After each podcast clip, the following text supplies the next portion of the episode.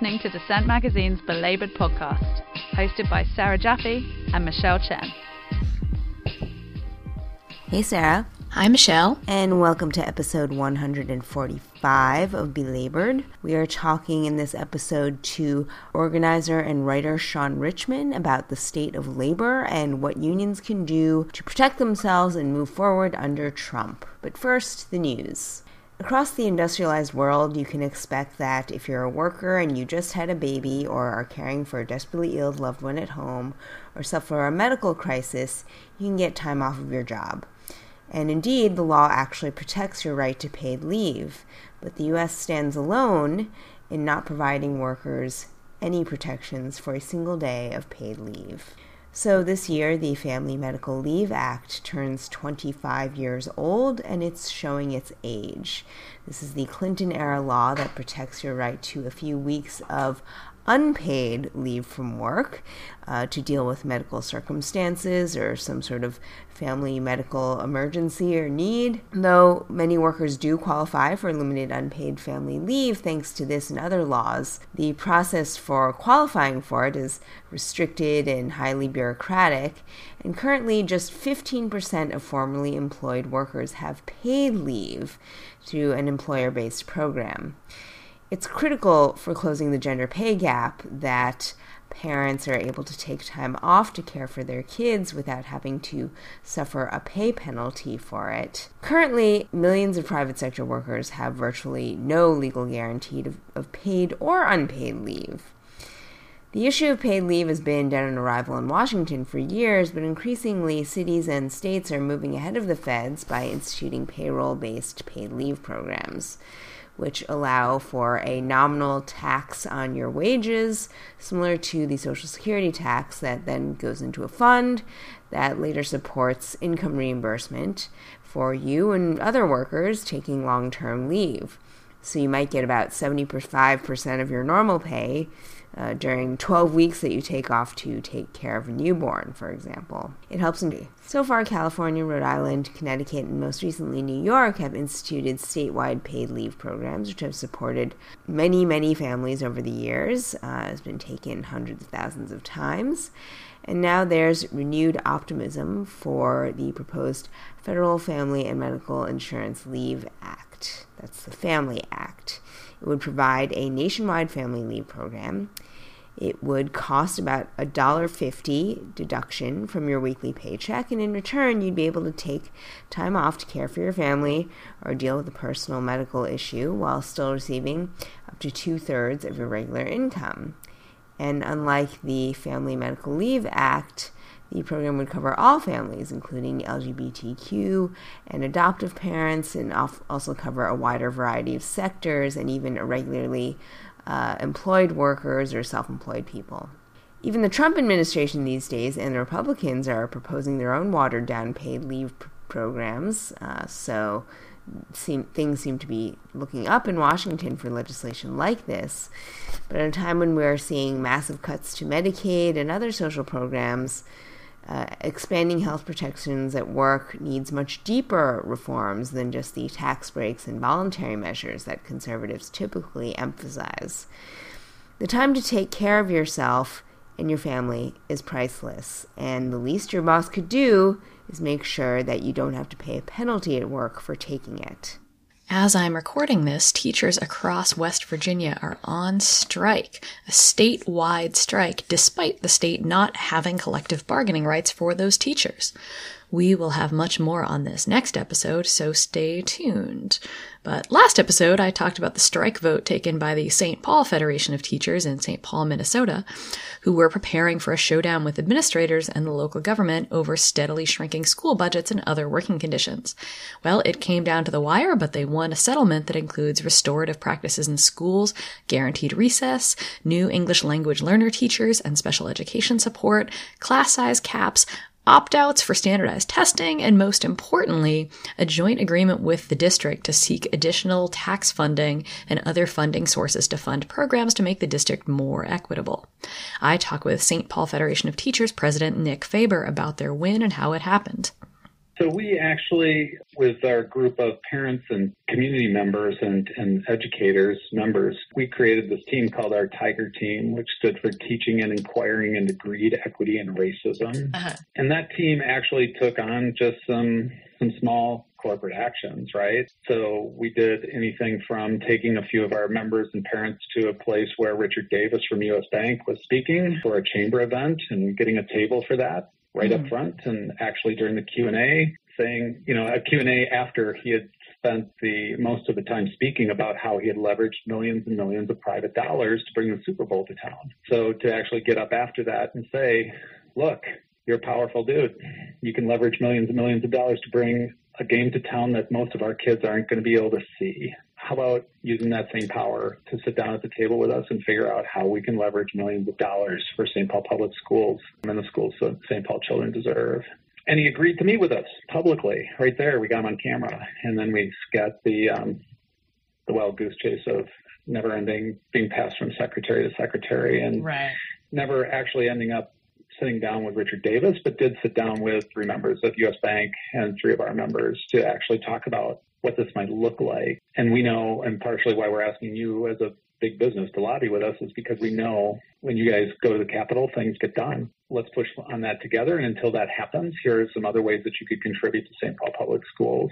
And they said no. They said no very politely, but it's just like any other negotiation, right? Just like our traditional contract negotiation, that was stage one. So now we recoup and we escalate and see mm-hmm. um, what we get at the next um, time we sit down. I think, you know, having the Super Bowl in town allowed us to work with some other partners that were um, working on similar means um, for their organization. So we were a- actually collectively able to lift up this nature of this of this game that was actually like a big party for rich folks and, and the, kind of the gross nature of it. And to, to highlight that these corporations that are part of the host committee can do so much more for not only our schools, but for our communities. And, and that was, that was really powerful to be able to support each other in that nature. So, and especially, you know, on the 29th, which was kind of the launch of the week prior to the Super Bowl, we kicked off a rally downtown with our other Super Bowl partners, you know, a decent sized rally. And then marched over to the Xcel where Energy Center, where even though St. Paul and the Super Bowls in Minneapolis, they were having NFL night or something like that. And, you know, essentially took the streets and, and showed that we can do that. We can do that with our partners um, and just kind of flexing some of our power a little bit. And with our new mayor in town, although we have a really good relationship with him, we just wanted him to know the context of where we're at here. We will strike right. and we can put three or 400 people on the street in the middle of the night on a Monday night in downtown St. Paul right. in the middle of the winter when it's really cold. Yeah. So, and, and this is interesting too, because, you know, this is the third campaign that we've been, we've been working with community and we've been working with parents and involving them in our campaign in creative ways. And it's really dug in deep with mm-hmm issues that are directly related to kids, right? Yeah. And not so focused on our wages and benefits. Well, now all of a sudden we're getting in, in mainstream press some analysis of that, not right. deep analysis, but it's really interesting. And and also our school board is starting to to raise this as well. Mm-hmm. Like it's not really fair to make policy decisions in a contract negotiations like that should be an open process and this and that and and essentially just challenging the whole idea of bargaining for the common good it's another just really frustrating place for us as as a union and try to mm-hmm. trying to figure out how to message and work with this because it seems like you have this narrative of greedy teachers and teachers union that just fights for wages and benefits. And when you do something different, then they tell you, no, you're supposed to stay in your lane and just only bargain for wages and benefits. Right, so that exactly. we can put you in that spot and show you as selfish so we can put you out of commission essentially. And we're not going to fall on that. We're going to decide what our lane looks like. That was Nick Faber of the St. Paul Federation of Teachers. Now, at a time when he's weighed down by scandals and facing pressure on immigration and gun control, President Trump has once again tried to distract us by dangling before us the shiny idea of infrastructure. He rolled out a rather anemic 50 page plan that amounts to little more than a massive privatization agenda, but this was supposed to fulfill his campaign trail promise to plow billions and trillions of federal dollars into a gargantuan infrastructure plan that was going to give us jobs, jobs, jobs.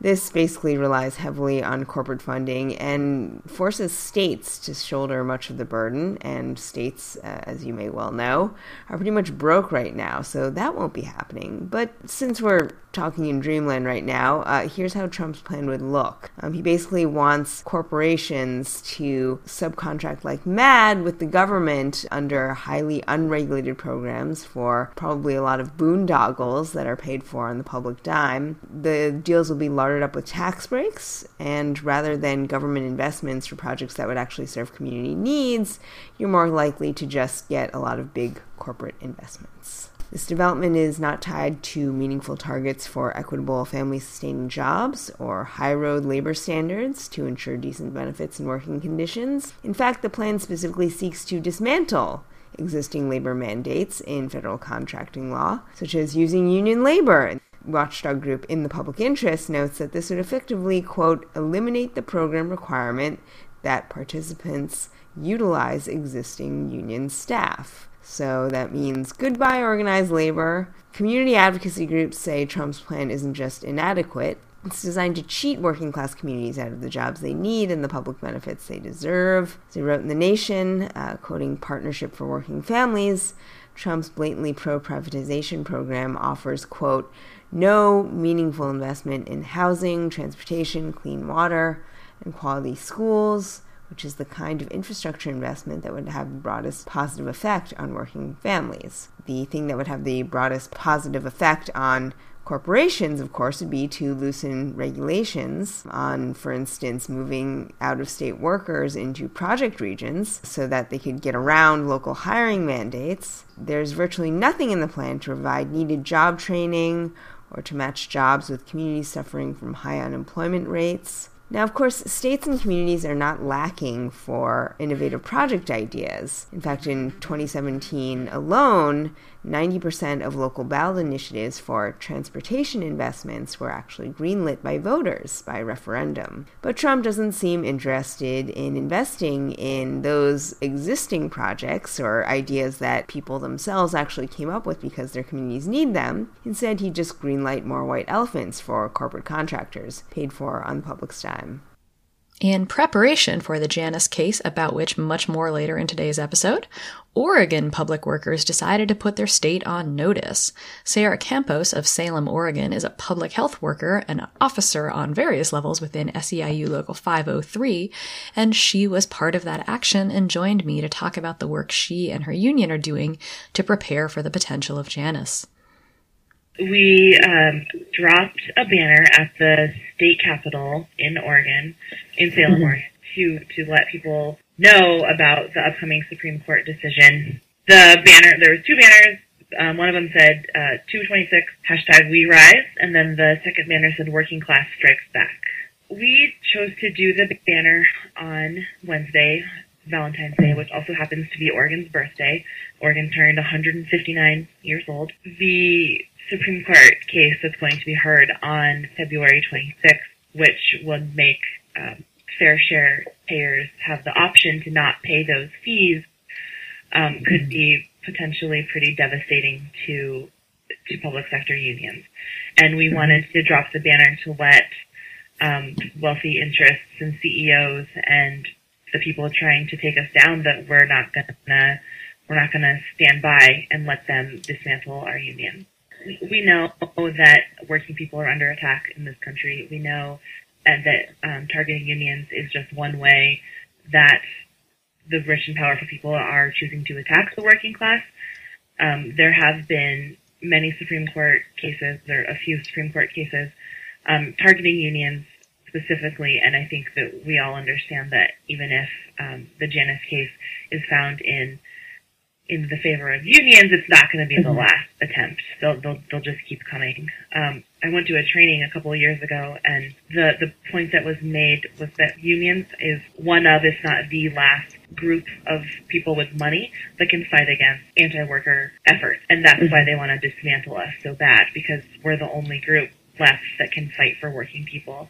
And I think that's why they're coming after us. And our, our union here in Oregon has been working for years to prepare for these decisions, really trying to show you members the value of uh, the value of being a union member and what the difference it can make in their life I, I think mm-hmm. the uh, Harris v. Quinn decision here in Oregon, at least, while it, it should have been devastating, it was actually the opposite. We still mm-hmm. have a large percentage of our home care workers as members, and home care workers as as a trade have the highest average contribution to our PAC than any of the other sectors that 503 represents. And I think that's really, really encouraging. It's clear Yeah. that those workers didn't let the uh, anti-union decision affect their desire to be in their union and they're stronger than ever. And I really, really am optimistic that that pattern will continue uh, for public sector workers regardless of the Janus decision. But Yeah. just for me in my local, in, in my office, I'm telling my coworkers and my fellow brothers and sisters that how much the union means to me and why I'm choosing to be a member regardless of the decision and why I think um, they should also continue to be members. It's more than just bargaining contracts. It's members who come to me with a vacation request that got denied, or it's um, a member that needs help just having a, a conversation with their supervisor. As a union steward, I can go in there and I can just help facilitate a conversation.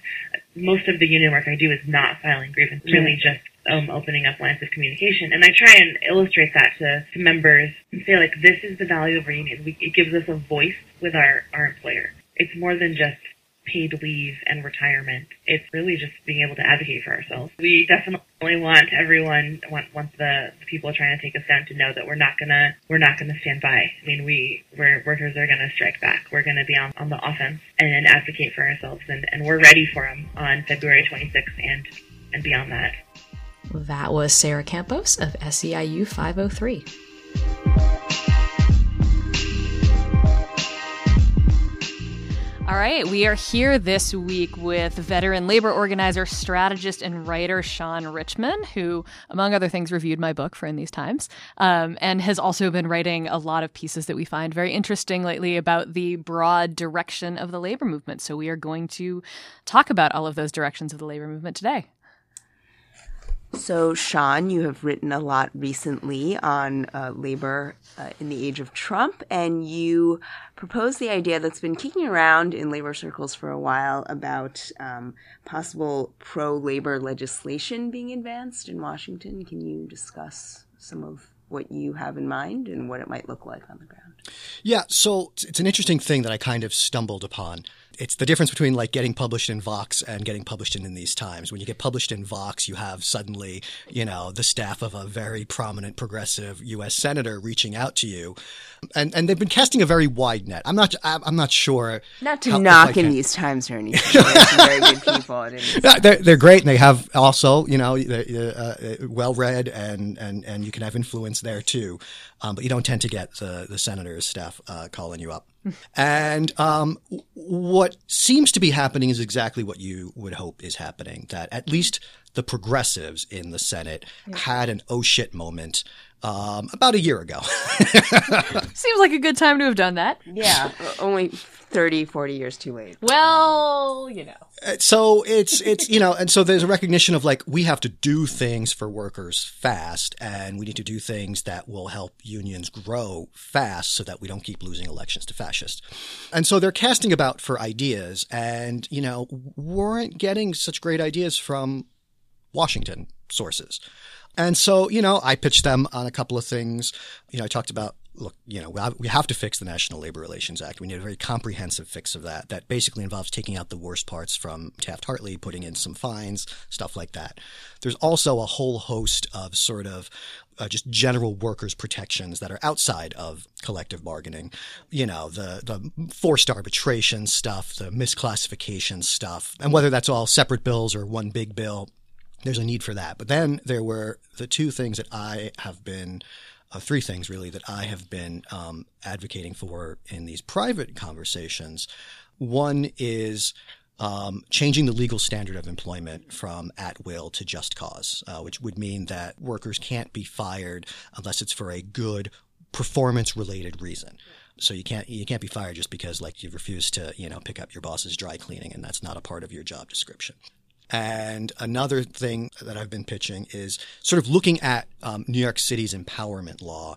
We need something like that nationwide. There are millions of workers who want to join a union right now. And unless there's a contract in place, their, the, their ability to join and to pay dues is, is very tricky. There are unions that are collecting dues through uh, credit card authorization, through you know a voided check, and it's a tremendous amount of work for not a lot of revenue. Uh, the turnover on those is actually tremendous, even for you know teachers. Uh, checks bounce, credit cards you know get frozen, and you know when we were doing this uh, in, in, in the charter schools in New Orleans, when when my organizers and I were doing it, I forget the numbers exactly. I was at the AFT then. You'd sign up 500 members for a net gain of 200. Right. So you're just sort of chasing your tail. So the idea of giving unions and other nonprofits and worker centers access to voluntary pay payroll contributions from workers. Um, that that it's it's an important part of rethinking how unions organize. Without that kind of access, there's a revenue gap. There's a revenue problem. And then, you know, the, the third thing is we need, in addition to the workplace based contract unionism, we need a framework that lets worker advocates have access to all the workers in an entire industry all at once. Because the structure right now really is a trap when it's based on the employer. Because um, ev- there's every incentive in the world for employers to subcontract, to shift work overseas, uh, for new, you know, Ubers to pop up, you know, and compete on a non-union basis. So, so there needs to be something that, you know, sets standards on an industrial level. We want a $15 minimum wage as a floor, right? But, you know, for there are, there are industries where the minimum wage should be something like 40 and to set it at 40 and to set standards on like for the education, there, there should be a standard of any school must offer some form of parental leave. Make that a standard and you know and, and and and sort of take the issue out of collective bargaining. And the interesting thing that I noticed after this conversation is um, all of the ideas were were of an interest. And at the time, I was, uh, I still sort of am. I was having these sort of fundraising conversations about maybe we can take uh, labor's Bill of Rights and turn it into some sort of campaign. Mm-hmm. And so, in the course of uh, having conversations with I'm, I'm, learning all this lingo now in this fundraising world in the course of having conversations with validators um, okay what's a validator? A val- a va- i thought we were validators you are validators. I mean... Um, but validators are, are other public intellectuals you mm-hmm. know professors folks at, at oh, so we are validators. right. Yes. To say like no these ideas are good. Yeah. So in the course of having those conversations i found out that that everybody's had very similar conversations with this senator's office, uh, and not just similar in in terms of they're picking their brains, but there's actually um, it's it, almost an emerging consensus of like, yeah, these are the things we have to do. These have to be a part of of yeah. the package of of labor reforms. It can't just be let's tinker with the NLRB and think that we're somehow going to magically get back to 33% density and non-union employers are going to match the union standards. Uh, that that that's you know that that NLRB and contract unionism is very very important and and shouldn't go away. But we need we need more. So that was interesting. And then you know, a couple really weeks after, very short weeks after, the Senate Democrats introduced their their better deal labor reform bill, which is essentially repealing Taft-Hartley. Yeah. So what that tells me is that repealing Taft-Hartley is now the centrist compromise within the Senate Democrats. Um, that it was the it was the easiest of of the the bills to sort of get everybody to say like, yeah, that should be our official position right now. Yeah. And right now being it doesn't have a you know it doesn't have a chance of passing. So there's a possibility also now, uh, particularly until November, yeah. that you you can for almost any crazy idea you can get somebody to say yeah let's turn that into a bill. And, and and so you can you, you it's an opportunity to float these sort of trial balloons you know does it remain on the agenda if the democrats retake congress and and, and the white house um, i don't know does it maybe start some conversations about moving something like Just Cause as a state level uh, bill or even a ballot initiative? Perhaps. So it, it is an opportunity in a way that, uh, you know, maybe not everybody sees that as an opportunity. Like, yeah, a bunch of dead letter uh, uh, bills doesn't seem like a win, but there's been such a lack of formally proposed big ideas for how to restore the power of workers and the power of unions yeah. that if this is a great time to, you know, get these ideas out there. We were talking to Rachel Cohen a couple of weeks ago on the podcast about the piece that she wrote for The Intercept about this, you know, what sort of stewing is going on in DC that talked about the failure of EFCA, the failure of the Humphrey Hawkins full employment bill, my favorite failure in American history, um, other than Reconstruction. Great name, Humphrey Hawkins. Hey, man, good old Hubert. Um, and um, yeah, but one of the things that was interesting about that again was that like the things that are being proposed by fairly mainstream members of Congress are suddenly, you know, things like repealing Taft Hartley, as you said, or the centrist compromise. So you've written about this idea of a labor bill of rights, particularly around the idea of free speech. And right now, what we have is free speech for employers. And by that, we mean employer coercion. But free speech is kind of having a weird moment in the political consciousness broadly, not just around Right. labor rights, but like Right. around fascists' rights to give Yeah. lectures on campus. Um, and so I'm wondering if in the last few months, while we've been watching these really terrible debates happening, how you think that labor could intervene in this moment about free speech. Is there anything that makes this easier or harder in this weird moment? The Labor Bill of Rights is an idea that I started thinking about when Justice Scalia died. Everybody's favorite holiday from a few days ago, um, and it was clear that that the Friedrichs case was was not going to happen, and you know, and it was sort of like this oh shucks moment of like, well, there really was something to injecting First Amendment law into into labor law because the lack of it is a real problem. So there is a foundational, I think, mistake in how the National Labor Relations Act was written in the first place, and it is actually important, and it is actually a big part of why um, the law has gotten perverted over the last seventy years. Worried about the Supreme Court not ruling it unconstitutional as they were ruling all of the New Deal legislation at the time, the, the constitutionality of it was pegged to the Commerce Clause only. And this is significant. So workers' rights are rooted in Congress's ability to regulate interstate commerce, and that the purpose of the bill is to get us out of the Great Depression by putting more money in workers' pockets, et et cetera, et cetera. Um, it didn't have to be that way. The AFL, and remember there's the AFL and the CIO at this time, the AFL wanted the law to be rooted in the 13th Amendment.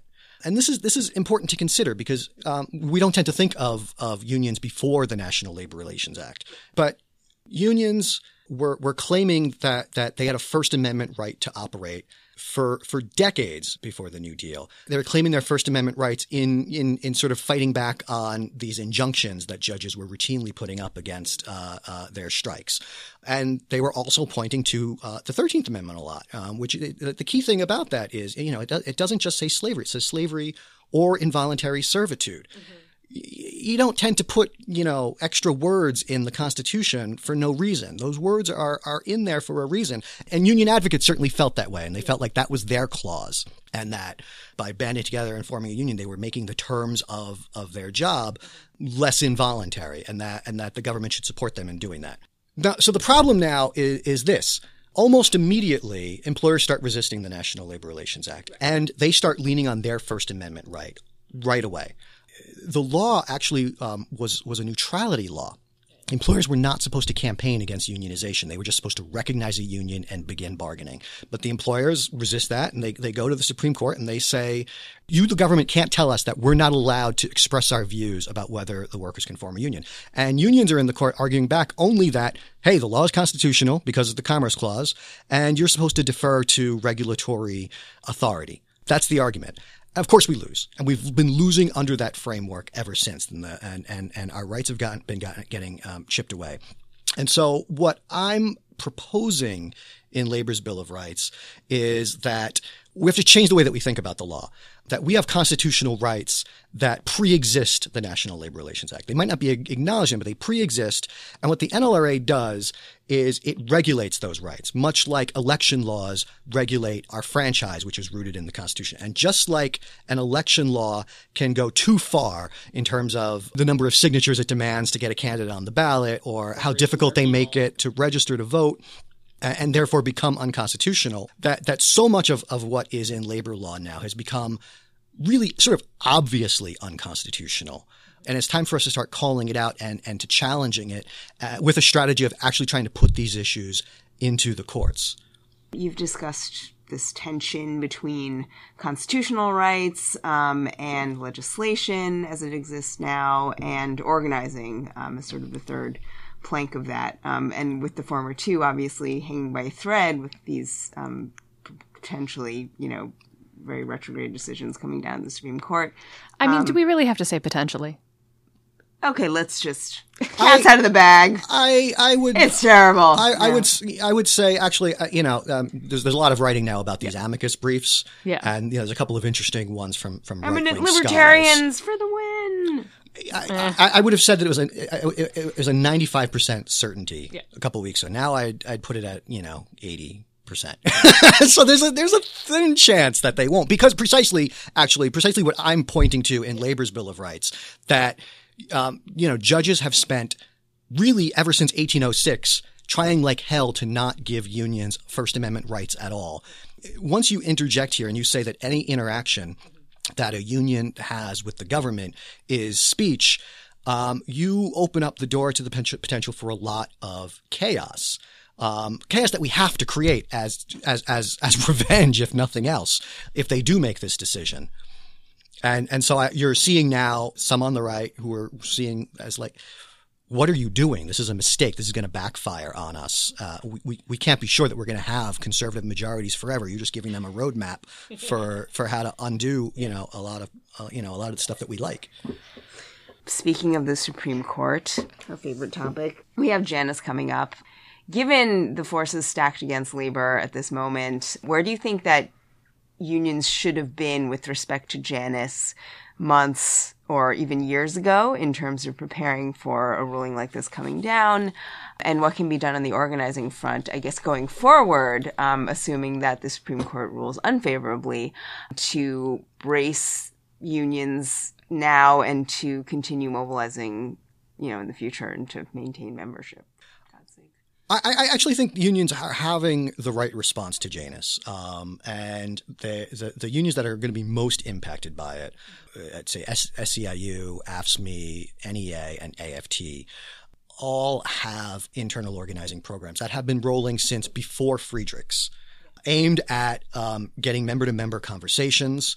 And actually, if people aren't lying about the numbers, and I don't think they are, um, have actually talked to a substantial percentage of their existing membership. I mean, up over 70%, you know, closing in on 100 depending on, on the bargaining unit and to get um, agency fee payers to join the union now. So a lot of them, a lot of what exists as agency fee payers are not actually conscious that they're agency fee payers. They, you know, they just didn't get the, the, the union card in front of them.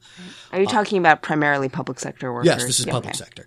Um, and, and so, you know, the push right now is to is, is that when the decision comes down, you don't want to have this revenue just drop out au- automatically. That most people are already members, and I think that they've done that. I think that the the if, if the decision comes down negatively, I, I, I don't think you're going to see a massive drop in membership right away. I think you see a very actually very slight decline, somewhere around uh, maybe ten percent.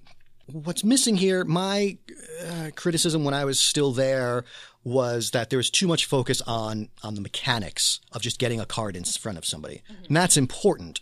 But the real risk of what's coming is what's going to follow.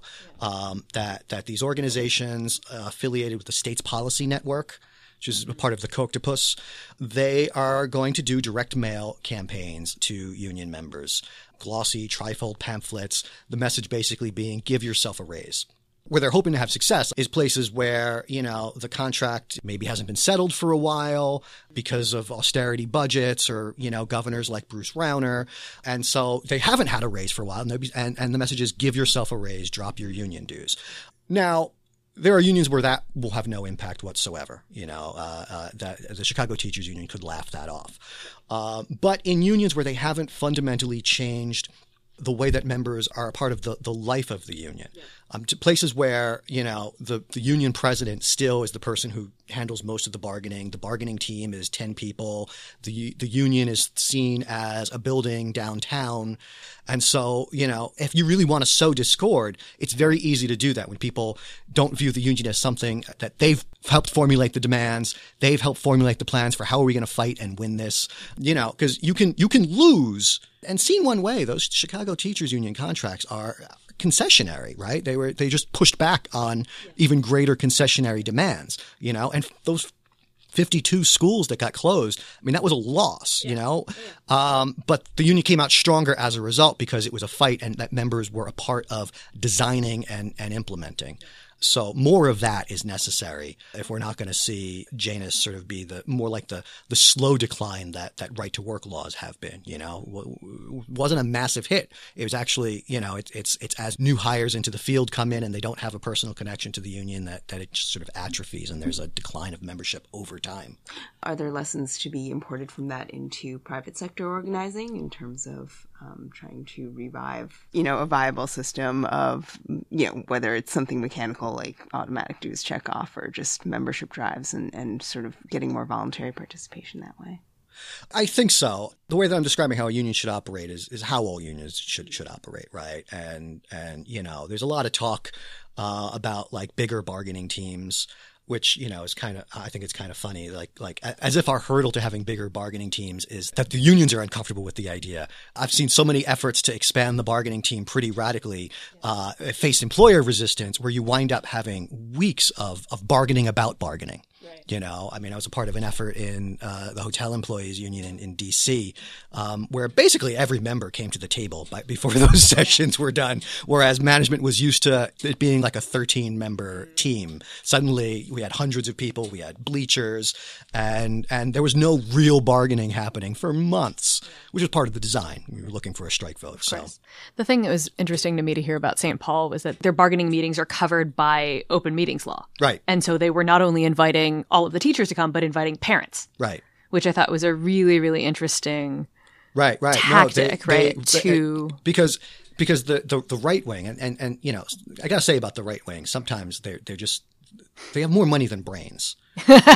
so they, they come up with ideas where they're like, "Oh, this is really going to hurt them," and it's like, actually, you're just going to make us stronger. So the the, the right wing outfits were going to try to force their way into the bargaining, and they thought they'd reveal, I don't know what, you know, Mary Cathryn Ricker smoking a cigar, you know, I don't know what they thought they they would expose. Yeah. yeah. Um, the and infamous union boss wearing the fedora, and, you know, with a huge shadow. Yeah, and, and, so and so the union said, "Well, we're just going to get out ahead of this, and we're going to open up the bargaining." And right. really, that was the you know that that was the beginning of uh, I would say uh, a lot of the sort of the bargaining for the common good mm-hmm. uh, strategy, which is now in multiple states, and right. it's about aligning contracts and aligning community demands, and it's it is um, uh, next to Fight for Fifteen, I'd say it's the smartest uh, mm-hmm. union campaign going right now in terms of trying to change some dynamics and and and you yeah. know make a breakthrough. Going back to this idea of uh, using legislation um, and using legal mechanisms to both set a floor for labor rights as well as to assert greater rights, um, where do you see potentially some of the drawbacks or pitfalls of that strategy um, with respect to more traditional forms of conventional labor organizing or grassroots approaches um, that you have worked with in, in, over the years? It's not like an either or, right? We're not going to get uh, uh, uh, legal labor reform absent some form of crisis and, and a crisis that we create. That part is absolutely uh, true.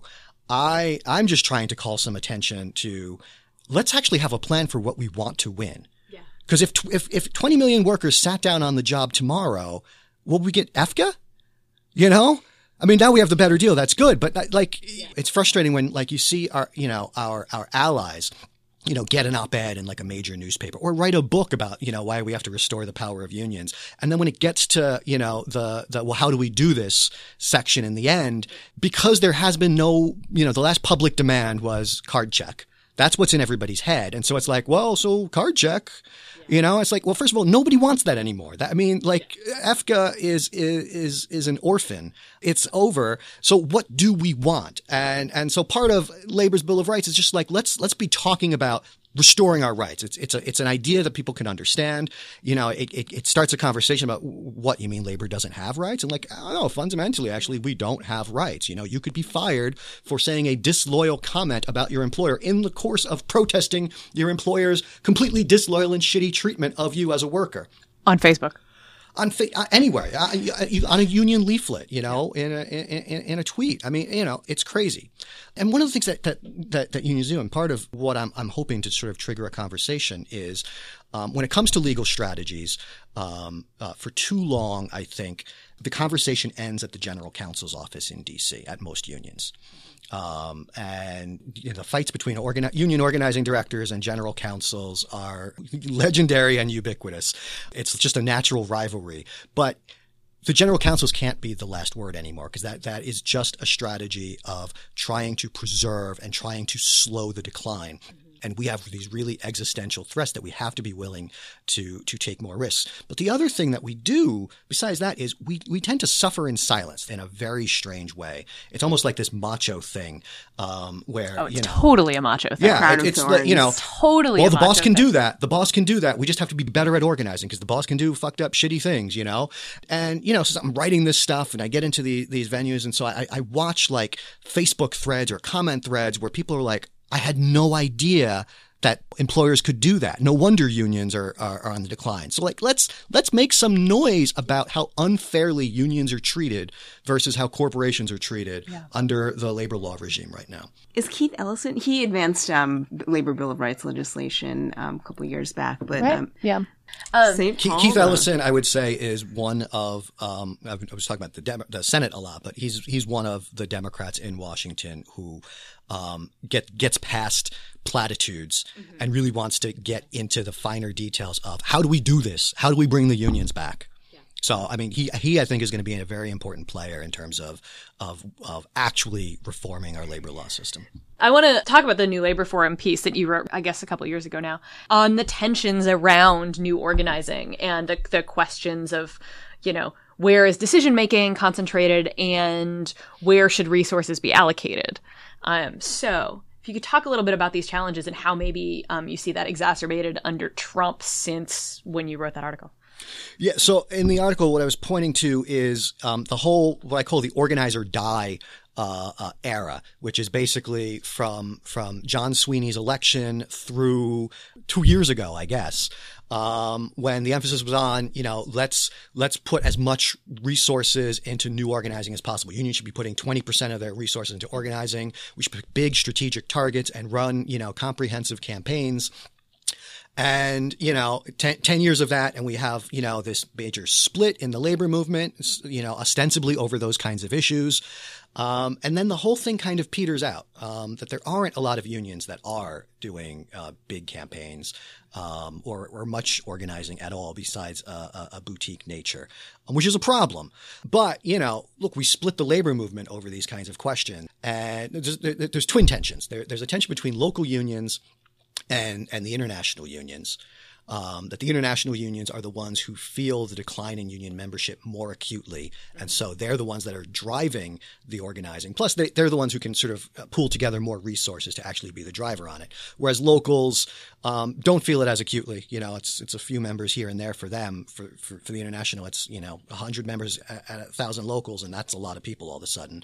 Um, and that, you know, the, the imperative is bringing back good contracts for your members and, and, and, and winning re-election for yourself. That's an institutional conflict that, that was never truly addressed with. Um, and what you had was too much um, sort of power fights or even, uh, at the worst of it, dishonest dealing. The Unite Here International, before the divorce, was like signing secret deals with you know uh, uh, hotel chains that gave them neutrality in some places, but also signing away yeah. you know organizing right, exactly. rights for locals without even telling them and that's actually what triggered the divorce in broad strokes. You don't sign away organizing turf, you know, in, in New York City as as the hotel employees union. That's that's one of your big locals. You don't do it in Las Vegas. You don't do it in New York. Maybe you could do it someplace else.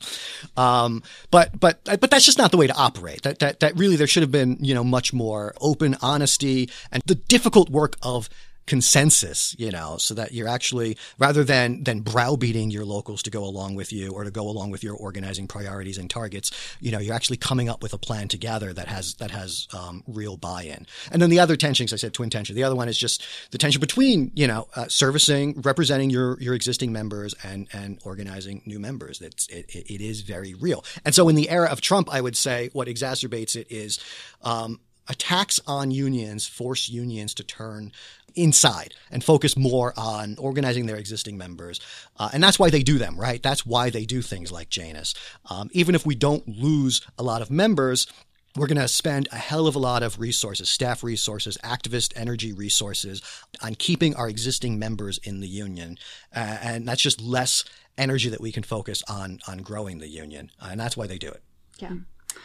So to wrap up, because we're kind of we could keep talking for approximately three years, but I wanted to go back to the discussion you had with Bill Fletcher and in these times about socialists and the labor movement, because I think that connects to what you just said. We have a lot of people who are suddenly discovering sort of socialist class politics, but don't really know anything about the existing labor movement.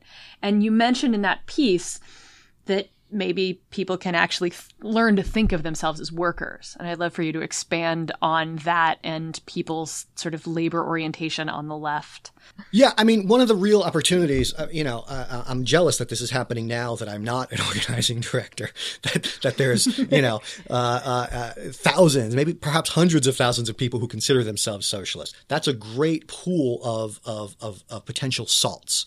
Um, and and salting is is essential to to organizing. You know, having an, having an inside organizer, somebody on the job who is committed to organizing a union and is doing sort of the long term, you know, uh, uh, relationship work with their coworkers and, and, and, and getting them around the idea of, okay, we can do this. We can form an organizing committee. We're um, talking about like card carrying members of the DSA and things like of that nature. Uh, that's yes. I mean, that's, I'm, I'm, I'm jealous of that as, as a pool of people that I would be tapping into that. Now that I'm not in, in that role, I would say that if that's all we do with DSA is like, you know, we get a bunch of DSA members to take front desk jobs at a bunch of hotels. If that's all that we do with it, that is a waste of the opportunity. Yeah. So one of the many challenges of, of of unions as institutions organizing is it's this resource question and it's, it's where you put your resources out, right? And so, you know, a smart uh, union you know, organizing program can preserve or maybe increase density in a region, in an industry right? And but what we need to keep the fascists out of power is we need, you know, we need we need thousands, hundreds of thousands of of of, of new unions, new union members getting formed right away, and that requires a degree of worker self organizing. Right. Uh, and it's also going to de- require a degree of of of thinking through uh, new strategies, innovative strategies. Uh, and that is really the possibility of having all of these people who are, you know, who are socialists, who who know that they should have a union at work, want to have a union at work, but there's no union around that's going to organize them, right? If you're, it's my days in the restaurant industry. Well, I mean, or, I, mean I, I, keep talking about like IT. Yeah. Who's the union for information technology workers? I mean, there's just no nobody has the resources to do that. So those workers have to figure it out for themselves to a certain degree. And and so having now these socialist organizations and these networks is important for them having the conversations of, well, what does that look like?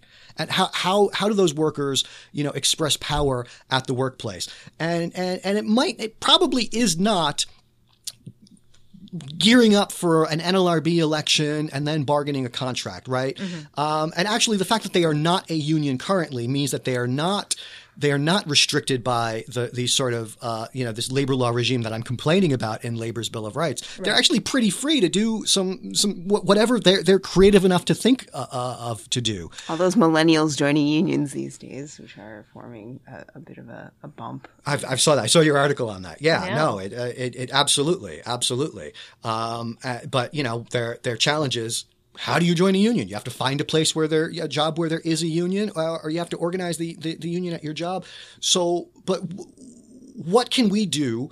You know, as IT workers at this, you know, whatever this cubicle farm, what can we do today to make our boss's life miserable because we want to win, you know, uh, uh, you know, uh, a longer smoke break. I don't know, what whatever the fight of the day is, right? We need to get back to that kind of, of organizing and, uh, uh, uh, you know, to supplement what unions do. And so that's that's the biggest opportunity, I think, of of this this sort of new socialist movement answering calls in a robot voice from your cubicle um, has has managed to work as a good strategy to really right. piss no, off that, your employer. That, that's just, kind of just for it's a great work to rule tactic, yeah, right? That, yeah. That's it's a great work. That's exactly what Labor Notes said. Yeah. yeah. I still think that you know Marshawn Lynch did his best to bring back work to rule with his press conference a few years ago with the "I'm just here so I don't get fined." Yeah, right, right, um, right, right. We have a real challenge here, right? Like, like we got to bring back the strike. That's easier said than done. And workers aren't going to engage in protest activity unless they see examples of other workers doing it. So it's Yeah. this total chicken and the egg thing. And because formal strikes by, by recognized unions are, are A, rare, and B, so regulated, they're not going to provide good object lessons for, for non-union workers for what they can do to win the fight of the day. And Fight for 15, I think, is, is another real opportunity here. Um, uh, they are striking, right? And it's it, they, they are feeling their power. The amazing thing of what could come next is is if they if they start taking some some some self action because in a McDonald's store is barely organized chaos on a good day. Yeah. You know, if a worker has her her schedule fucked with, Yeah. you know, and and and I asked for Wednesday off because that's my parent teacher conference. Yeah. If the worker's just in that moment, turn the key and that turns off the cash register, turn the key that turns off the fryer. Yeah. They'll win that issue for the day. Yeah. Right? And that can take off like fire. Yeah. So we need to be thinking creatively about those those those little immediate protests uh, that non-union workers should be doing um, to start creating the chaos that we need to, to No save justice, this no country. fries. Well, you know, there were those couple of wildcat strikes over lack of air conditioning. I think the first summer I heard about this, and there may, I'm sure there have been more since the fight for 15, that there have been more wildcats about things that we just didn't hear about. But yeah, there were definitely like walkouts at, like, I think at Dunkin' Donuts in New York City that the air conditioning was out and they were told to, like, keep frying donuts in Yeah, right, 98 right. degree And heat right. and Amazon, no air conditioning. Amazon warehouse think that was workers, two I think. I mean, ago. after they started having like mass faintings uh, one summer, there was some mobilization around that. They were Yeah. like, um, but hopefully, it doesn't have to get to a point of like a public health crisis to Right. uh, to Well, trigger. well the I mean, we thing. already have public health crisis. That's no Right. So just to, to wrap up, I mean, uh, uh, just sort of a, a a general like where to now question. Um, y- you've you've worked as a organizer in unconventional settings such as charter schools, and um, you've been observing the fight for fifteen. Um, and now we have unions and the labor movement confronting new issues in terms of immigration rights um, as well as with the Me Too movement, um, some of this upsurge in you know advancing ideas of gender justice at work. Given all that's going on around people experimenting with new forms of organizing and and and new uh, agendas to take up, I mean, where where do you see either of those two issues playing out um, under Trump? Because that is becoming a real force under of resistance uh, for what it's worth under under Trump. I'm, I'm not sure. It will depend on how much workers who care about those issues are going to make them important to their unions. Going back to labor's Bill of Rights, one of the things I talk about is, is, in terms of a, First Amendment issue is the scope of bargaining. Um, the courts essentially narrowed what employers must bargain over. There was nothing in the act that, that, that said that when it was proposed. And, and so it narrowed now to, you know, uh, uh, basically wages, hours, and, and some working conditions. Um, and that workers want to bargain over much, much more.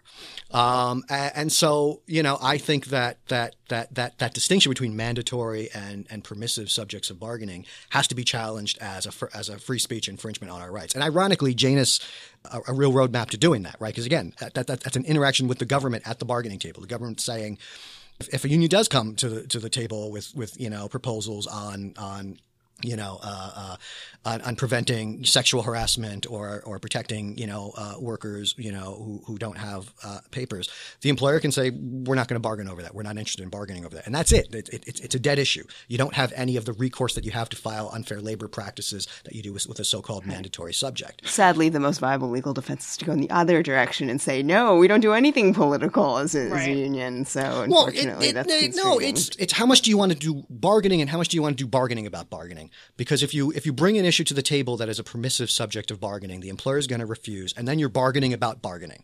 Um, and you're you're trying to push enough paper across the table to not reach impasse over the, the mandatory issues, which you're always being threatened on, and trying to keep the issue that you that you that you care about, you know, on the table. So, given that framework, yeah, the easiest thing is to say, you know, we have to like not lose our health care. So we're not gonna, you know, we're not gonna take on that issue that that they have a legal right to refuse to talk to us about. And that was veteran labor organizer and now consultant slash strategist Shaun Richman. You're listening to Belabored, a Dissent Magazine podcast. Links to articles mentioned in this episode may be found at dissentmagazine.org.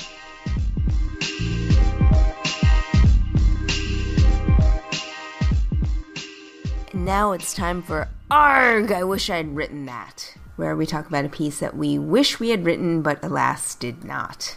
My pick is Trump Betrays the Bards of Hard Work by Maggie Doherty in the opinion section of the New York Times. Now, we all know the Donald isn't the most cosmopolitan or intellectual of presidents. He was elected, after all, as a so called populist, the gold plated everyman who commands the respect of the masses. So much so that he actually shuns all the emblems of the effete liberal elite culture, including its artistic creations.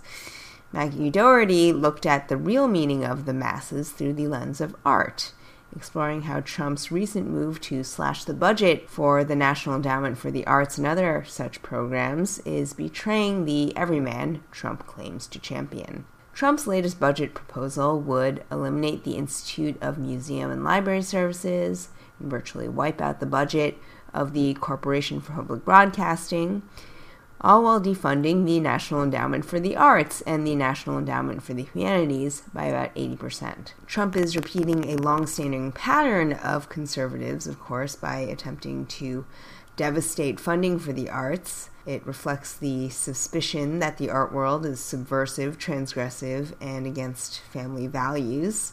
Of course, that might be true, but some of our greatest artworks are. Trump has amped up the anti intellectual rhetoric into overdrive by presenting the arts and sciences as not only worthless but insultingly elitist to the everyday, ordinary American. Doherty writes, quote, The truth is, the National Endowment for the Arts is the exact opposite. It amplifies the voices of Americans who aren't the so called coastal elite or the aristocratic or the advantaged. It seeks to diversify the stories we tell and the lives we see. This diversity can take many forms.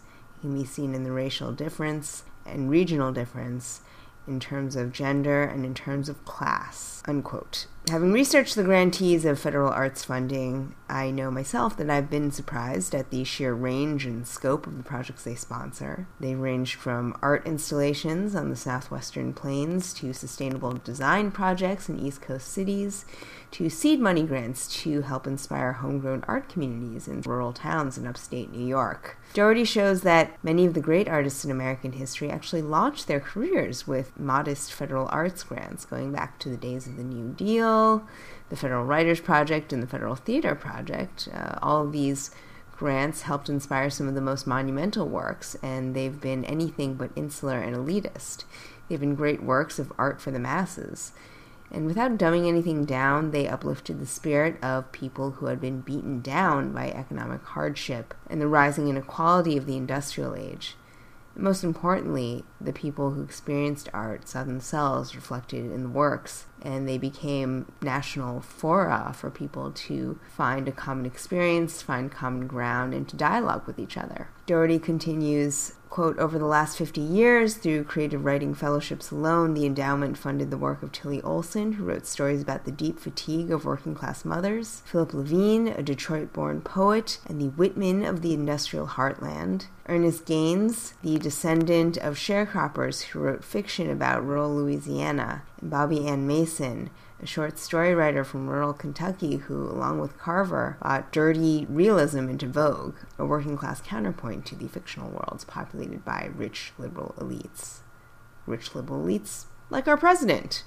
Trump thinks he's channeling the ordinary working man in his trumped up persona. It's Trump who dehumanizes and insults everyday Americans of Main Street by broadcasting an image of the vulgar that undermines our sense of common humanity. He divides the working class with his demagoguery. Art, by contrast, can be the antidote to Trump's narrow minded politics, which is why he and other reactionaries try so hard to stamp art out. But fear not, Trump might hold the purse strings this time around, and he can cut the federal budget all he wants it won't cut our imaginations off.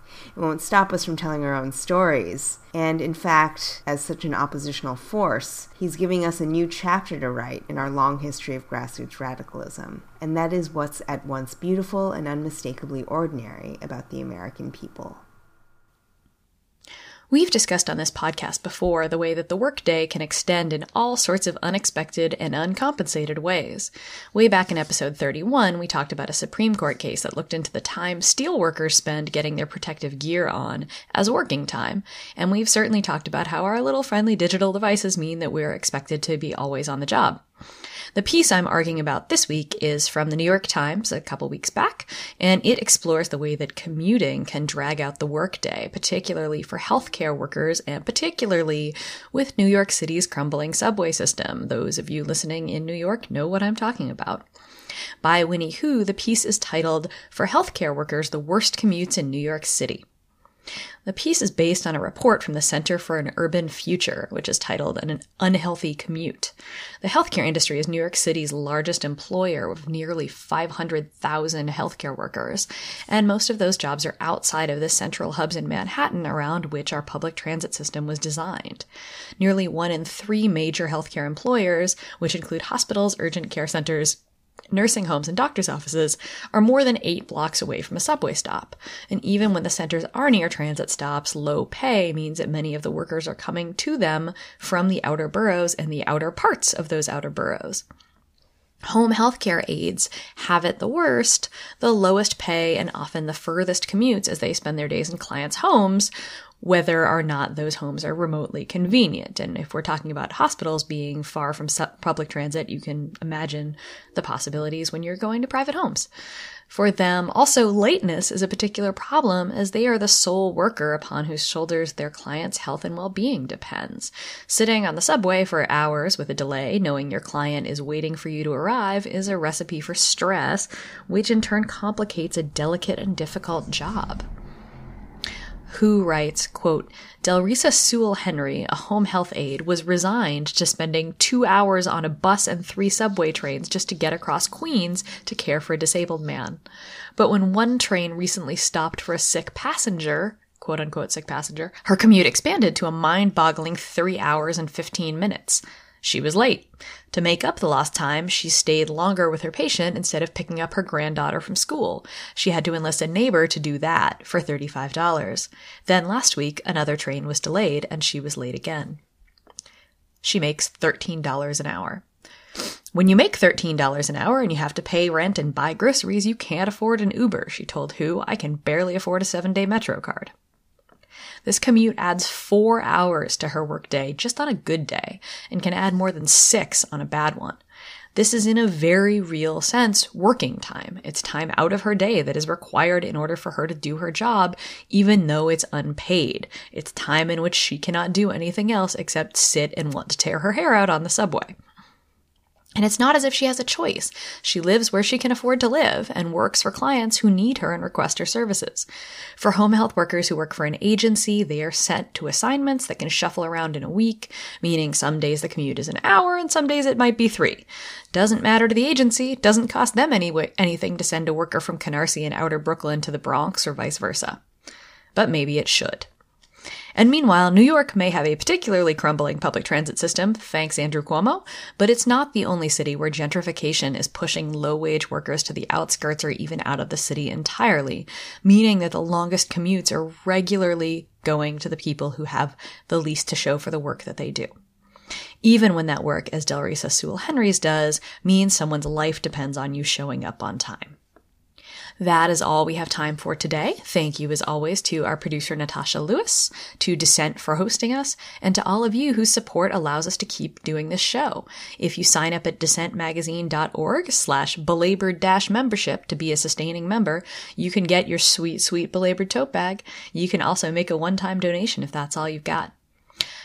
You can find more information about everything we've discussed today at the Dissent website, and you can always email us at belabored at dissentmagazine.org or tweet at us at hashtag belabored if you are a teacher on strike or a public worker preparing for Janus, if you do or don't have family and medical leave, if you have a ridiculously long commute, or if you are an artist depicting the working class. We always want to hear from you.